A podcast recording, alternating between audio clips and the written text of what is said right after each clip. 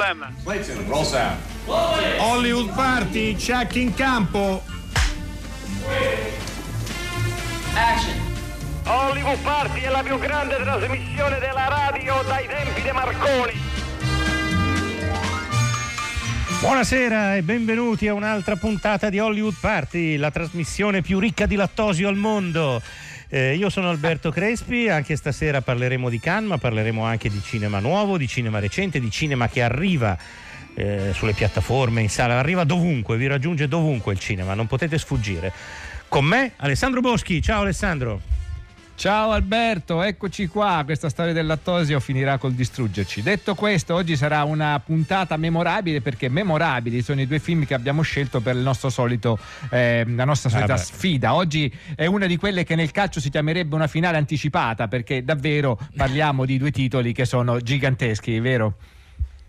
Beh sì, oggi vi costringiamo a, a, decidere, a buttare giù dalla torre uno dei più grandi registi di tutti i tempi perché mettiamo in competizione nostro, nel nostro gioco pal, della palma di tutte le palme che verrà assegnata domani, mettiamo in competizione Luis Buñuel e Akira Kurosawa e qui tutti già spengono la radio, si suicidano, si buttano dalla finestra. Insomma. Luis Buñuel vinse la Palma d'Oro con Viridiana, mentre Akira Kurosawa la vinse con Kagemusha. Due titoli, due, paro- due titoli di una sola parola, di nove lettere che finisce per A. Per cui cercate di non confondervi nel votare. Ma la cosa più incredibile è che di Viridiana di Luis Buñuel abbiamo trovato un interprete, ancora fra noi, più sveglia che mai eh, e sì. che tra poco avremo al telefono. Questo devo dire complimenti ad Alessandro Boschi che l'ha rintracciata, scovata e Bel colpo, bel colpo. Ho, ho fatto, ho fatto un lavoro un po' da sorcio, come si dice. Comunque sì, dai, la, la verità e è che complimenti li faremo spiegheremo di che si tratta naturalmente. Comunque è stata una, per me una, davvero una grandissima emozione perché io sapevo chi fosse, dove fosse ma non poi ecco devo dire ho chiesto l'aiuto a uno degli uffici storici eh, eh, gli uffici stampa storici ovvero Paolo Acomin che mi ha messo in contatto con questa persona. Eh, Paolo Acomin ricordiamo anche Esattamente, esattamente, del quale ricordiamo il 15 giugno ricorrerà il centenario. Eh, detto questo, oggi Alberto comunque diamo anche dei consigli per il cinema in televisione, insomma. Io ho scelto un Come film abbastanza, abbastanza, leggero che però è stato il film che ha introdotto al grande pubblico un'attrice che poi è diventata grandissima perlomeno per la popolarità che è Giulia Roberts. Il film si intitola Mystic Pizza e parla appunto di questo posto Mystic dove fanno questa pizza buonissima. E lei è una delle cameriere, sono tre sorelle e l'altra, una delle altre sorelle è Lizzie Taylor e un'altra si chiama Gish eh, la nonna di questa Gish si chiama Lilian, ma non ha niente a che vedere Vabbè. con la famosa, con ah, la famosa Lilian Gish. No, no, non è lei, non è lei. In caso però, di però si chiama alla stessa maniera. Esatto. Il film Vabbè, va in onda questa sera, è una commedia e c'è anche un giovanissimo Matt Damon e va in onda sul canale Paramount alle 21.15. Se invece volete sentire il, rombo dei motori alle 21.20 su Rai 3 va in onda Rush. E Rush secondo me è un buon film, uno dei film che hanno ricostruito l'ambiente della Formula 1 in maniera più credibile. No? Il film sulla famosa rivalità sì. tra James Hunt e Niki Lauda e soprattutto Patrick Bruel nel, nel, nel, ruolo di Niki Lauda secondo me era molto bravo insomma anche qua siamo a cinema di, di intrattenimento insomma cinema di puro relax eh, quindi vi proponiamo insomma una serata in allegria, via. Bene, sai che già, uh, stanno già arrivando di messaggi, i primi tre sono due Kagemusha e un Buñuel, addirittura Buñuel hasta sempre. Adesso però ascoltiamo il mashup dei due film da noi consigliati. So che non vai d'accordo con Nicky. Come tutti del resto. Pensi di riuscire a gestire la pressione? Per diventare campione devi crederci davvero. Tu sei un tipo da feste. Ci ammazzeremo là fuori. Sei troppo indietro. Sono più veloce di voi. E James Hunt è fuori. Sto dicendo che è finita, superstar. Non ammazzo! Non ammazzo! Vigliacco! Sono una stupida! Una maledetta stupida! Sta buona, per favore. Ti prego. Calma, per favore. Dammi la chiave. Uh, no, Daisy, avanti, dammi la chiave. No. Stai buono. Dammi la maledetta chiave. No, Kat, ti prego, non gliela dare, per favore. Ma dove cavolo vuoi andare? Resta qui con noi. Fermati! Quella è diventata matta!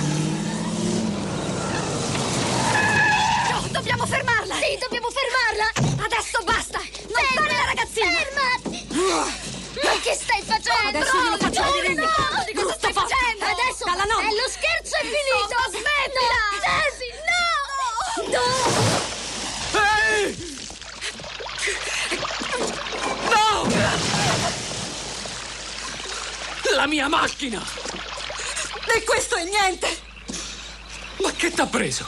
Da tua nonna, eh? Un accidente! Daisy, senti, Daisy, questa è Serena, mia sorella. Serena, questa è Daisy Aruscio. Daisy. Ciao. La valigia sul letto, quella di un lungo viaggio. E tu senza dir niente hai trovato il coraggio. Con l'orgoglio ferito di chi poi si ribella, ma quando t'arrabbi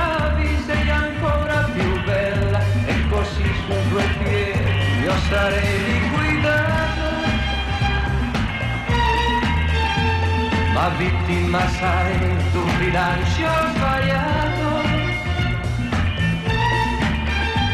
Se un uomo tradisce, tradisce a metà per cinque minuti e non eri più qua. Se mi lasci non vale, se mi lasci non vale, ti sembra un po' caro il prezzo che adesso io sto per pagare. Se mi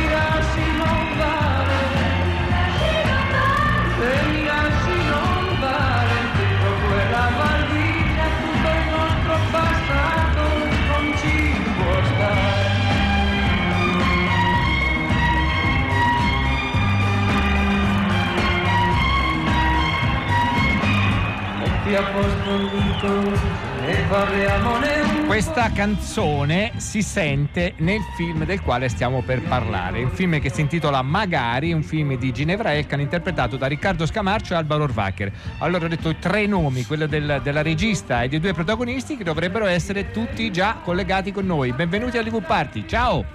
Ciao! Ci siete? Ci siete? Ecco, un, un bel ciao corale, bellissimo. Tutti Eh, davvero. con un tempismo perfetto, bravi. Allora, Allora. iniziamo subito con, eh, con, eh, con Ginevra. eh, Che noi abbiamo già incontrato a Locarno per l'anteprima di, di questo film e poi abbiamo incontrata di nuovo anche a Torino. È un film che finalmente eh, sta per uscire, purtroppo in un momento in cui non si può andare in sala, però eh, noi gli auguriamo tutte le fortune naturalmente. Detto questo, eh, la storia è di Magari, è la storia di una famiglia che subisce a un certo punto una sorta di diaspora, nel senso che i figli sono con la madre in Francia, con il nuovo compagno della madre, mentre invece il padre, che è Riccardo Scamarcio, è in Italia insieme alla sua compagna, che in realtà è la sua sceneggiatrice Alba Rohrwacher. Quindi diciamo è un, un film che parla anche di cinema. La domanda a trabocchetto che faccio subito, che faccio subito a Ginevra Elkan, ma come hai scelto questi due protagonisti? Ma come non scegliere questi due protagonisti? Che sono me- meravigliosi e così diversi tra loro, ma che funzionano così bene tra loro. Quindi sono felicissima che hanno accettato di fare il film e di aver eh, potuto guardarli, e guardarli lavorare, meravigliarmi di loro e della loro bravura. Io vorrei fare i complimenti a chi ha scelto il colbacco con cui Alba Rohrwacher entra in Ah, è vero. che è meraviglioso e che riempie l'inquadratura. Eh, non so se è un colbacco che magari Ginevra aveva come gioiello di famiglia, non lo so, oppure se è stato scelto insieme a- al reparto costumi. Eh, a- scherzi a parte, vorrei che Alba e Riccardo ci raccontassero un po' i loro personaggi, eh, che sono un, un- un po' diversi rispetto ai personaggi che hanno interpretato ultimamente. Riccardo fa un padre sciagurato, ma simpatico, proprio. Eh, Riccardo, proprio il cinematografare un po' cialtrone che però riesce a farsi voler bene da tutti, giusto? Sì, sì, diciamo che diciamo, è, è un buon padre di famiglia a sua insaputa. Nel, senso che, sì. nel, senso che, lui cerca, lui è sempre un po' distratto perché appunto è preso da questo, almeno nel film lo, lo, lo, il film lo racconta in un momento specifico che sono queste vacanze natalizie dove diciamo già dall'inizio capiamo che tipo di papà è perché va a prenderli all'aeroporto, i, i bambini sono tutti vestiti con i piumini da neve, i moon boot e tutto quanto e lui dice scusate c'è un cambio di programma, purtroppo è successo un piccolo imprevisto, non andiamo più in montagna, andiamo al mare.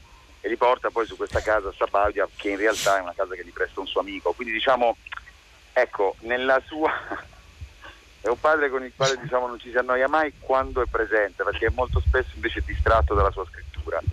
Però, però ecco, il film tratteggia tutti i personaggi in maniera eh, indulgente, cioè c'è, c'è proprio una, una, un affetto che, che, è l'occhio, diciamo, sia nella scrittura che nella regia di, di, di Ginevra, eh, che mette in scena dei personaggi cercando di tratteggiare più che altro appunto questi aspetti. Insomma, è, e poi tutto è visto dagli occhi di una bambina, per cui ecco, un po' è un sì, film ehm... molto, molto bello. È un film caldo, se mi posso permettere questo aggettivo, che non è un aggettivo da critico, è un aggettivo da, da, da sensazione di spettatore proprio. Non so se anche Alba l'ha vissuto in questo modo, sia il film sì, che il suo personaggio. Sì. Guarda, sì, anch'io penso che sia un film caldo, anche struggente, perché comunque è un film eh, pieno di ironia, ma che poi ha invece ti provoca uno struggimento e quindi come dici tu è un film caldo e ti emoziona. E lavorare a questo film infatti è stato per noi bellissimo, ci siamo trovati in una sorta di isolamento non forzato, nel senso che simile a un isolamento che stiamo vivendo adesso, forzato, invece questo è stato un, un isolamento perché siamo finiti in, al mare in inverno e il film quasi ambientato esclusivamente in questa grande casa dove si muovono tutti i personaggi e quindi abbiamo vissuto per un mese e mezzo in questa convivenza molto, molto piena di armonia. E il lavoro con i ragazzi, il lavoro con, tra di noi, con Riccardo e il lavoro con Ginevra è stato ogni giorno eh, vivace, vitale. E quindi secondo me questo poi è rimasto nel film e, e quindi lo ha... Beh, è stato anche molto grazie a me che, che, ho avuto un ascendente molto forte sui ragazzi e ho cercato di... No Alba? Sì, allora in questo film diciamo che tutto il film eh, Riccardo a, teneva a, a ribadire che lui fosse il vero protagonista del film, quando invece ahimè lui i veri protagonisti, grazie a Dio, sono dei ragazzini. Vabbè, scusami, c'è sicuramente più protagonista di te perché facevi capolino ogni tanto. Sì, però io faccio capolino, ma, ma lascio il segno. eh, non ci sono che ci vogliamo bene, eh? attenzione. Non, non ci sono piccoli ruoli, ci sono solo piccoli attori, ricordatevi. vero, vero. Eh. Eh, Riccardo, ma quindi Riccardo, io... tent- Scusami Riccardo, dicevo, sai che io non ti ho mai perdonato il fatto che tu ti sia fatto ammazzare in John Wick 2, quella è una cosa che proprio non ti posso perdonare. Ma, ma de- detto questo, questo. Eh, sì, sì, appunto. Ma Keanu Reeves di non farlo, ma più che altro per fare anche il terzo, però vabbè, questo no, scherzo. C'è stato verso. ma ehm, a un certo punto tu fai l'imitazione di Lino Banfi e la fai benissimo. Ecco, vorrei sapere due cose: se quella lì è stata un'idea tua o era già in sceneggiatura e poi come si fa a, comunque a interpretare un personaggio che è vissuto quando tu praticamente eri appena nato, se eri nato? Eh, eh, eh, ti riferisci adesso a chi? A, al mio a te, a te, a te, al tuo, perso- al tuo personaggio, al tuo personaggio, sei Carlo, Carlo, Carlo. Ma, Perché il film si eh, svolge negli anni Ottanta. Allora, la cosa sì, esatto, è, è, è, una cosa che faccio, che faccio intanto io ero stranato perché negli anni 90, quindi sono del 79 per cui ehm, però ehm, no Banfi, Banfi, è una cosa che faccio sempre un po' per scherzare e quindi qui in realtà è stata Ginevra che mi ha chiesto di, di aggiungerlo di, di, di, metterlo lì mi ha detto ma sarebbe carino fallo dai è una cosa comunque che tira fuori una, una sua che ogni tanto poi questo papà è anche capace di farla ridere questa, questa bambina che mi fa tutti questi sguardini così che dice papà papà era una cosa bella questa che poteva appunto aggiungere un colore in più al personaggio ed è venuta bene, ecco, perché in genere non, non, non, non, l'avrei fatto perché sono quelle cose che faccio quando scherzo, così tra un ciacco e l'altro. Però lì si stava proprio bene, quindi era, insomma, poi Ginevra è talmente elegante sempre che quindi non rischiavo di essere insomma, un po' patetico, ecco, era funzionale al film. E poi il personaggio, ma io mi ispiro, diciamo, io ho fatto questo papà pensando sempre a mio padre, no? Quindi faccio, i, i, i padri li faccio no, sempre da figlio, non so come dire, ma nella mia memoria di, di, di figlio, no? E quindi solo che quello in alto adesso sono io, prima ero quello lì in basso, quindi, però così. Sentiamo una clip da Magari di Ginevra El Khan? Ah, je sais pas. Avete visto che non ci voleva lasciare qua? Ve l'avevo detto. Ciao ragazzi. Ciao. Ciao. Tu sei Alba? Alma. Lei è Benedetta, è la mia collaboratrice, mi aiuterà a scrivere la sceneggiatura. Senti, erano svegli, andiamo, dai. Guido io che vostro padre non è capace.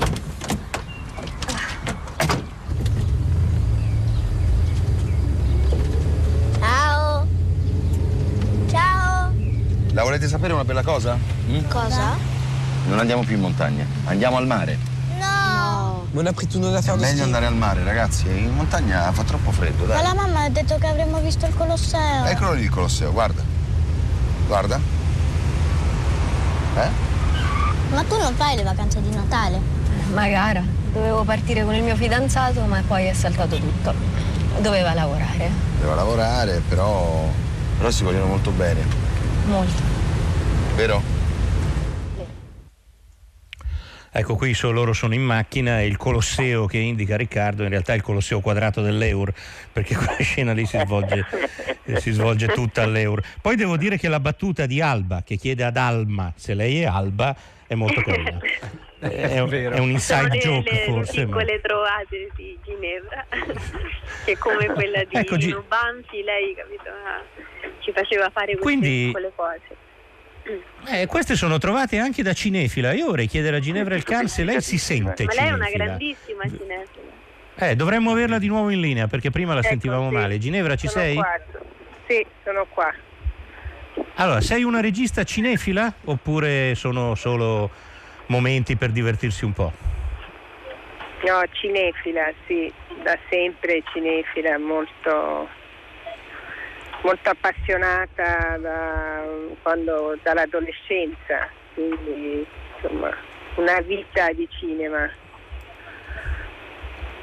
Quali sono i tuoi registi di riferimento, i tuoi registi preferiti? Ah, eh, che domanda difficile, sono tantissimi. I primi, eh, i primi che ti vengono in mente. e non so, adesso ehm, per esempio pensando a questo film ho molto pensato eh, a Noah Baumbach che ha registi anche molto diversi come Paolo e Pressburger che sono per me Le scarpette però. rosse un film molto quindi Bellissimo, quando complimenti. guardo i, so- i sogni di, di Alma mi sono ispirata vagamente a quei film lì. E, mm, insomma, il tutto anche la commedia all'italiana, i Monicelli, De Sica, Fellini, insomma, mm, è infinita la lista del- perché amo veramente tutto il cinema, e dalla commedia al dramma al cinema d'autore, più d'autore. Mm. Non c'è dubbio che la trovata Beh, comunque- dei, dei sogni che sogni dei sogni della bambina ci hai stesi. sì, con, con Scarpette Rosse ci hai stesi, penso che sia uno dei film più completi anche dal punto di vista dei generi e dello stile, insomma, è, è- un film meraviglioso. Una cosa che a me ha molto colpito è- è- riguarda proprio la recitazione sia di Riccardo Scamarcio che di Alba Rohrwacher. Alba Rohrwacher secondo me è una delle attrici più eleganti che ci siano, però quando dice Magara riesce ad essere ugualmente, ugualmente credibile e, e quindi vorrei, ecco, vorrei sapere un po' come subisce a volte questi maltrattamenti eh, tra virgolette da sceneggiatura e poi a Riccardo Scomaccio vorrei dire che lui ha, ha veramente raggiunto una compattezza recitativa che è, è davvero eh, notevole anche per questo è insieme ad Alba peraltro un attore a tutti gli effetti molto internazionale Alba allora Magara come ti viene Magara? no Magara Magari me lo, me lo, ha insegnato Ginevra, me lo ha insegnato Chiara Bardini che è la sceneggiatrice insieme a Ginevra del film. non è vero, dilla e eh. diglielo che sei una no. e poi ho dato, ho dato il via a quella parte più diciamo contadina che mi insomma che, che, che, che, poi mi appartiene molto di più magari di un'immagine elegante che invece è quella che immediatamente uno mi, mi associa. Confermo. Confermo.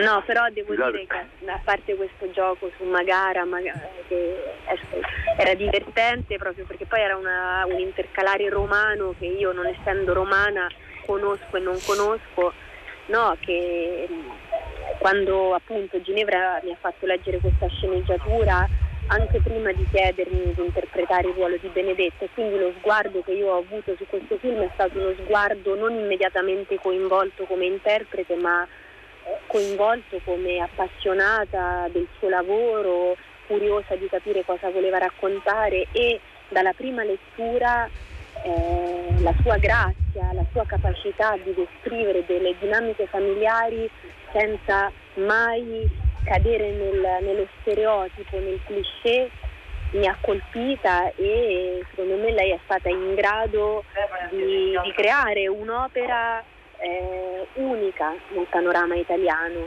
che racconta la storia di una famiglia ma con uno sguardo unico che è il suo e, che, e in cui io, la, io ogni momento, in ogni momento di questo film riconosco poi eh, come diceva Riccardo, la grazia e, e, la, e le capacità di Ginevra.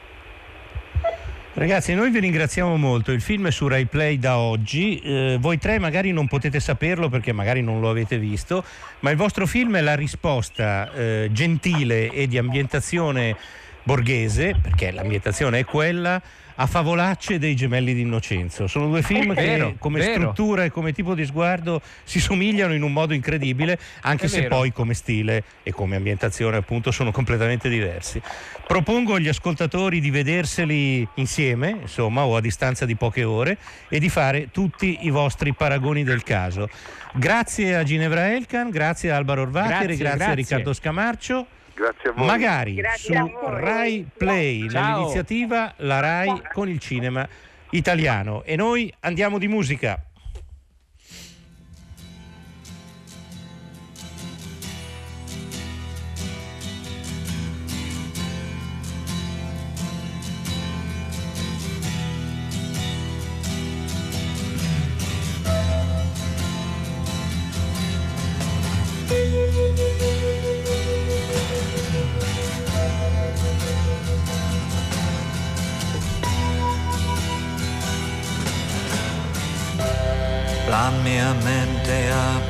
Il volo. Un pensiero, uno solo. Io cammino mentre dorme la città.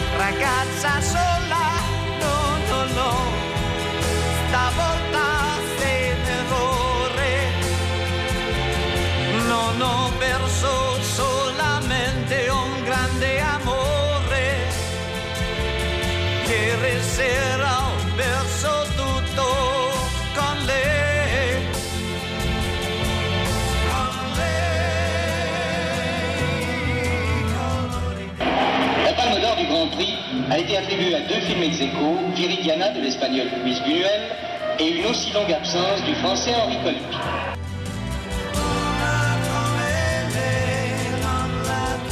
Eh, abbiamo sentito una premiazione storica di, di Cannes quando Viridiana, anche, anche, Viridiana di Louis Buñuel vinse ex equo con un film francese di Henri Colpy eh, che è completamente dimenticato mentre Viridiana resta come uno dei grandi capolavori del cinema di tutti i tempi, perché con Buñuel siamo veramente ai vertici. I due film su cui vi invitiamo a giocare oggi sono Viridiana di Luis Buñuel e Kagemusha di Akira Kurosawa. Uno dei due lo ritroverete domani nella finalissima della Palma di tutte le palme. E la lotta è davvero serrata perché sono due film bellissimi e c'è gente che vota quasi strappandosi i capelli per uno piuttosto che per l'altro. Ma chissà eh, se, a quella premiazione, se a quella premiazione che abbiamo appena ascoltato era presente anche l'ospite che stiamo per chiamare, che dovrebbe essere con noi, ovvero Vittoria Zinni. Buonasera signora. Buonasera. Buonasera. Vittoria Zinni era nel cast di Viridiana e questo per esatto. noi è un esatto. piacere enorme averla con noi. Lei interpretava eh. il personaggio di Lucia. Eh, la prima cosa, ovviamente. La, la, prima cosa, signora, che mi viene da chiederle è che cosa ricorda di quell'esperienza che deve essere stata per lei, allora giovanissima, un qualcosa di sì. davvero formativo. Beh, certo, era il primo film che ho fatto nella mia vita. Comunque la cosa molto interessante è tutto quello che è stato il intorno al film, perché eh, in Spagna in quel momento c'era ancora Franco. Franco aveva deciso che bisognava miglior- che la guerra civile era finita e che i grandi eh, esuli dovevano assolutamente rientrare in Spagna. E così fu contattato Picasso che disse immediatamente che lui era entusiasta di rientrare perché lui era spagnolo, il suo cuore, la sua anima erano spagnoli e che lui sarebbe rientrato subito appena moriva Franco. Ecco appunto. Questo lascia un po' perplessi. Voleva una condizione ben precisa. Allora fu invitato Buñuel che a sorpresa di tutti accettò immediatamente, disse ah io non solo vengo, anche faccio un film il che fece un po' paura perché dissero ma sì chissà che film vuole fare. Lui disse, e gli dissero c'è la censura e sa è per tutti non si possono fare le eccezioni. E lui disse sì sì sì non c'è problema io presento il mio film alla censura. E lui presentò il film alla censura e il film passò la censura con, con eh, queste parole dicendo francamente è un brutto film però non ha niente da censurabile. Beh, eh, beh, allora il film però eh, e quelli del Festival di Cannes che erano se- sempre molto svegli, quando sentirono che c'era un film di Buñuel in lavorazione, lo invitarono immediatamente in concorso senza neanche vederlo. E il film arrivò e, la, e vinse la Palma d'Oro e, eh, però qualcuno che capiva le cose doveva arrivare prima o poi. E così il giorno dopo sì, eh, ci fu sull'osservatorio eh, romano una prima pagina che a caratteri cubitali diceva la Cattolica Spagna presenta al Festival di Cannes il film più blasfemo della storia del cinema Beh, fantastico. Questo significò che furono difenestrati tutti quelli che avevano dato il suo ok alla censura, compreso il ministro di cultura che era un amico personale di Franco. E Franco Beh, un... diede l'ordine di prendere quel film, distruggerlo completamente, le copie, le, le, le originali, i, i, negativi, tutto, che non, era come se non dovesse mai essere esistito però chiaramente nel frattempo loro avevano già messo in salvo eh, tutto, tutto, il materiale in Francia. E eh, questa è la storia intorno a, a, a Viridiana. Ma, no, poi l'idea di un censore fascista e amico di Franco che vede Viridiana e non capisce la carica eversiva della famosa scena della, dell'ultima cena ricreata dai Barboni è veramente sì. un idiota, ecco.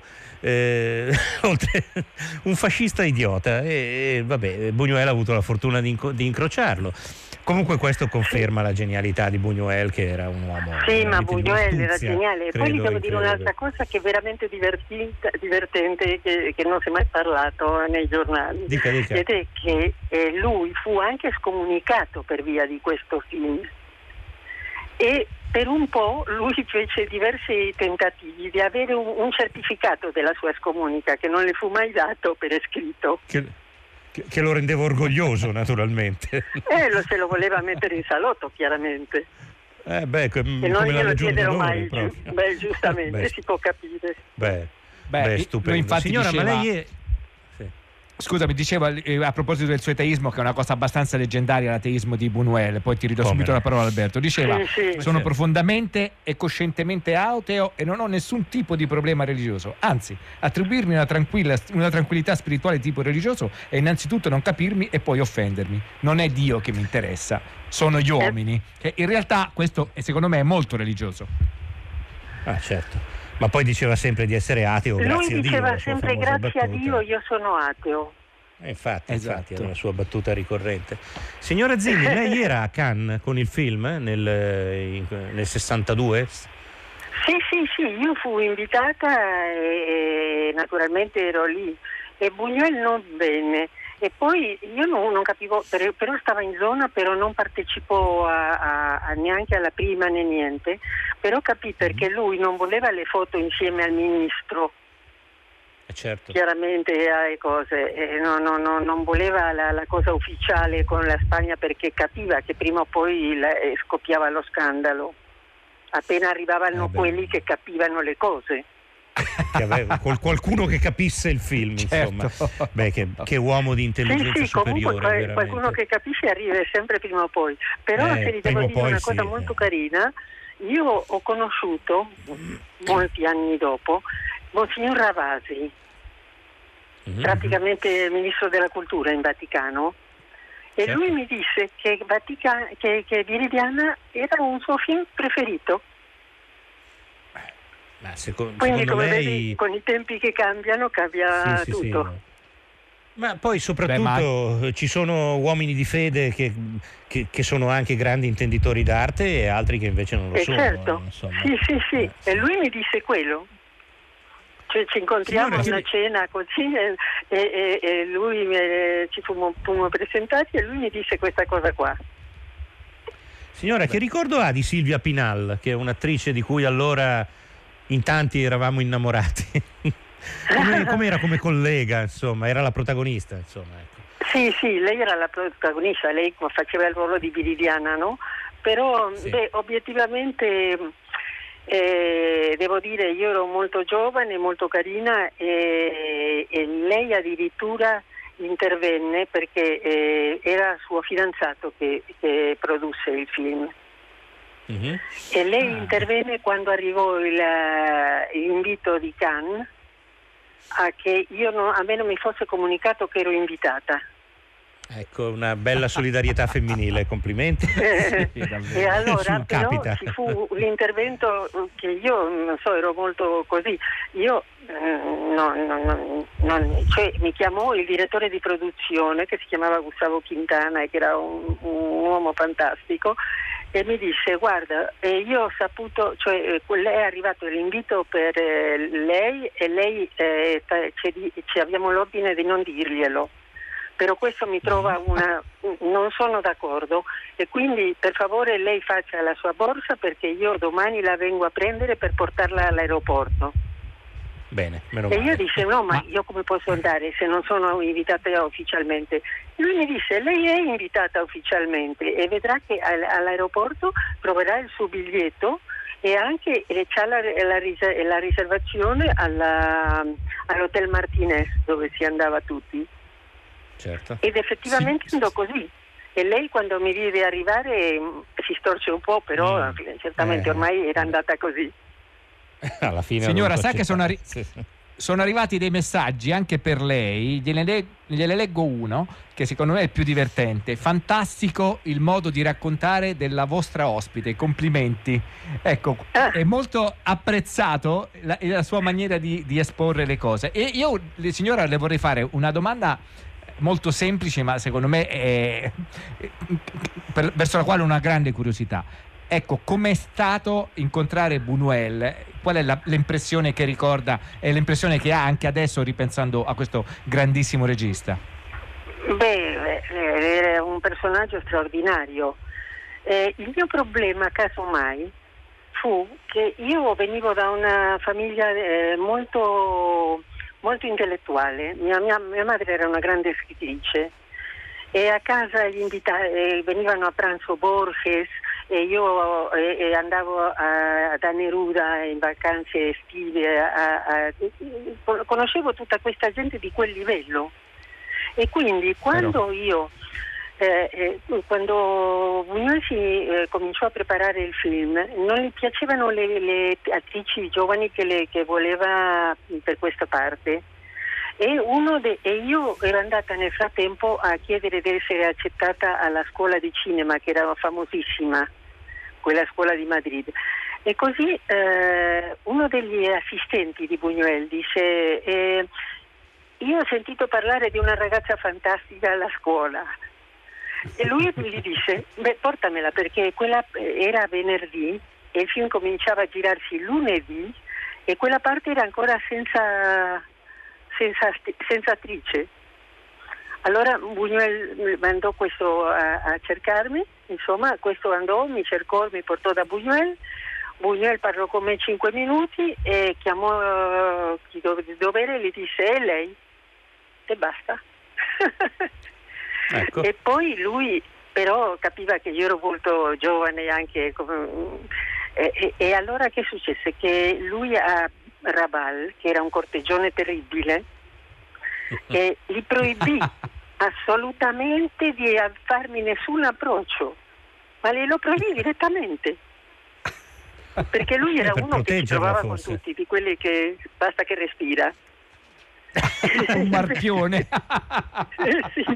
E aveva anche molto successo perché era un, attore Beh, molto popolare, era un bello, era, un vivo, era, un era tutto, no? È chiaro, è chiaro. Sì, e allora le sue conquiste le faceva e lui, e Bugnè la prima cosa che fece è dirle non ti azzardare, non, li, non puoi assolutamente... Io lì per lì non lo sapevo, l'ho saputo dopo.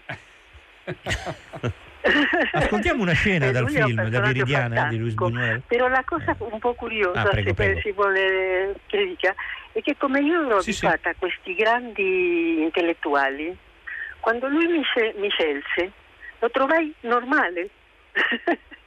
è incredibile, invece di buttarmi per terra come avrei dovuto, lo trovai normale perché era delle, erano le persone che io ero abituata a conoscere. Solo dopo ho capito che, che era stata una cosa fantastica. eh, sono bellissimi questi racconti di Vittoria Zinni. Eh, ascoltiamo una scena del film Viridiana e poi continuiamo a parlare con lei. Eh, non ti dimenticare la gallina. Eh, prendila e portamela subito. Tu ne vuoi ancora? Eh, buona, buona, si capisce che... Ecco. È buona, eh? E Nedina? Che vuoi? Sì? Sì. E Nedina ci fa tutti una bella fotografia ricordo. E la macchina? Quella che mi ha regalato il mio papà. Eh, ah. Lo sentili tutti da questa parte. Eh, eh, eh, andiamo, muoviti. Già, se non fa niente forte. Siamo preparati. E quando vi dico io, tutti fermi, eh? Su, su, muoversi! Presto! Rifugio! Tirati sulla zazzera, non ti si vede la faccia! Presto voi, che fate lì? bene così, eh? Sveglia! Rifugio, hai capito che ti ho detto? Non ti si vede la faccia! Indovina, indovinello, chi fa l'uovo nel cestello? La gallina! Fermi! Ehi, tu, non ti muovere!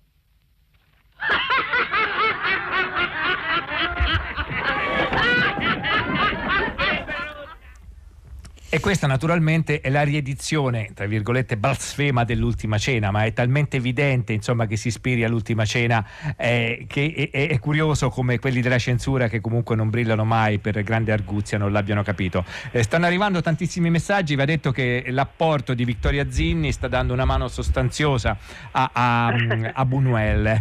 Infatti eh, c'è, c'è, un messaggio molto bello che eh, vi leggo. Buñuel essendo il più grande di tutti, deve andare in finale con Fellini, il più grande di tutti. Ecco, questo mi sembra un messaggio che racconti un po' come stanno andando anche, le cose e come potrebbero andare, vero. insomma. Eh sì.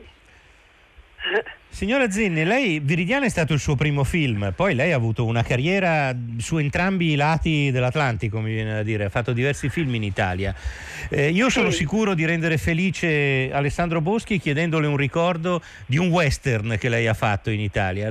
Vedo che lei sì, fa un ruolo in Cheoma, sì, in Cheoma di Enzo Castellari. Ho fatto anche un altro strepitoso dove mi sono divertita pazzamente che si chiamava Prega il morto, ammazza il vivo ah, accanto a Klauskinski protagonista eh? E com'era, com'era, girare quei western in quegli anni? Era, era divertente? Beh, era molto era divertente e devo dire, io sempre mi sono divertita a fare questo mestiere. E, e, giustamente m- m- molte volte mi hanno giornalisti chiesto ma come mai io passavo dal western, a, cioè dai film molto intellettuali ai western, per esempio quando ho fatto il film con Kinski devo dire che ero mezzo morta alla fine, ho detto mamma mia torno ai miei film intellettuali perché questo è troppo faticoso. e poi un'altra caratteristica mia era che io eh, muoio quasi sempre nei miei film. Cioè, c'è una quantità di morti incredibili. Avevo fatto addirittura un mio curriculum di film dove muoio, erano beh, la maggior parte. Beh, si, si, vede che porta bene, perché, visto che siamo qui a chiacchierare. Sì, sì, sì, No, e che Oma anche era stata un'altra esperienza mm, bellissima. Corbucci, beh, insomma, mi sono, io mi sono sempre divertita in questo mestiere. Io credo che un attore si deve divertire anche con Alberto Sordi si è sempre divertita? Ah, io sempre, perché poi mi, mi trovo benissimo. Beh, con lui ho fatto tre film. Appunto. Chiamata da lui, tra, tra cui l'altro. Io e Caterina, e allora, di cui Sordi è anche per regista. esempio lui era, era, era, era perché lui era, era buffissimo no? anche nella vita, contrariamente a molti comici. Lui per esempio, eh, non so, quando stavamo facendo viaggio con papà, era, c'era mm-hmm. stata c'era una, una, cosa un po' di gruppo che stava di, di una scena di gruppo che c'era un attore che insomma no, non andava avanti perché sbagliava tutto il tempo la sua battuta e lui mm-hmm. invece di rimproverarlo perché lui non gridava mai sul set era molto molto calmo diceva mi aveva preso di punta, no, ma così per ridere, e diceva no, no, no, non è sua colpa, non è colpa di, di lui che ha sbagliato, è che in quel momento Jimmy ha incrociato le gambe e lui si è distratto. Faceva di queste cose qui. Sì, sì, sì. Signora, Beh, senta, noi lei deve tornare a trovarci eh? ecco, in studio vede, quando esatto. si potrà, eh? perché insomma, assolutamente ci, ci sarebbero tante altre cose da raccontare. La salutiamo con grande affetto, signora, e grazie di essere stata Grazie. È stato molto bello. Grazie Vittoria. Un Grazie abbraccio a voi, arrivederci. Arrivederci. Dunque, arrivederci. dobbiamo dire, io non ho annunciato la canzone prima, abbiamo sentito David Bowie che cantava Ragazzo Solo, cioè la versione italiana di Space Oddity, che è cantata sempre da, da Bowie in italiano e che era nel film Io e te di Bernardo Bertolucci che è stato Palma d'Oro onorario al Festival di Cannes nel 2011. Tra l'altro io e te in, come cinema alla radio è sul, sull'home page, sull'home page del nostro Esattamente. Sito. Chi ha vinto Alessandro? La sigla. Ah, lo dico io, ha vinto Viridiana, così ci viene comunicato e vi ripeto, è, secondo me è stato determinante perché Kagemusha è, è, è un osso sì, duro, eh. però... Eh, ma poi Kagemusha non ne abbiamo parlato in pratica. no, esatto, in pratica. Con un ospite così parte. non si poteva fare altrimenti. Assolutamente. Allora, vediamo chi è che ha eh, fatto questa trasmissione oggi. Partiamo dalle nostre curatrici che sono Francesca Levi e Maddalena Nisci, Luciano Panici che ci ha mandato in onda insieme a tutti i tecnici della sala controllo che naturalmente ringraziamo, poi Massimiliano Bonomo, Riccardo Amorese e Erika Favaro e quindi Ginevra Elkan, Alvaro Orvacher, Riccardo Scamarcio e la grandissima che speriamo di avere presto di nuovo Vittoria Zinni, la Lucia di Viridiana e naturalmente Alberto Crespi nel suo splendore. Eh sì, naturalmente Alessandro Boschi. Noi eravamo i 12 barboni che rifacevano l'ultima cena. Eravamo tutti noi. Tre soldi, Shahada Veneta, dialogo tra società veneta e cultura islamica di Annalisa Marraffino, Roberto Cavallini e Marco Fantacuzzi. Rimanete su Radio 3, domani assegnerete voi la palma di tutte le palme. Ciao! Ciao!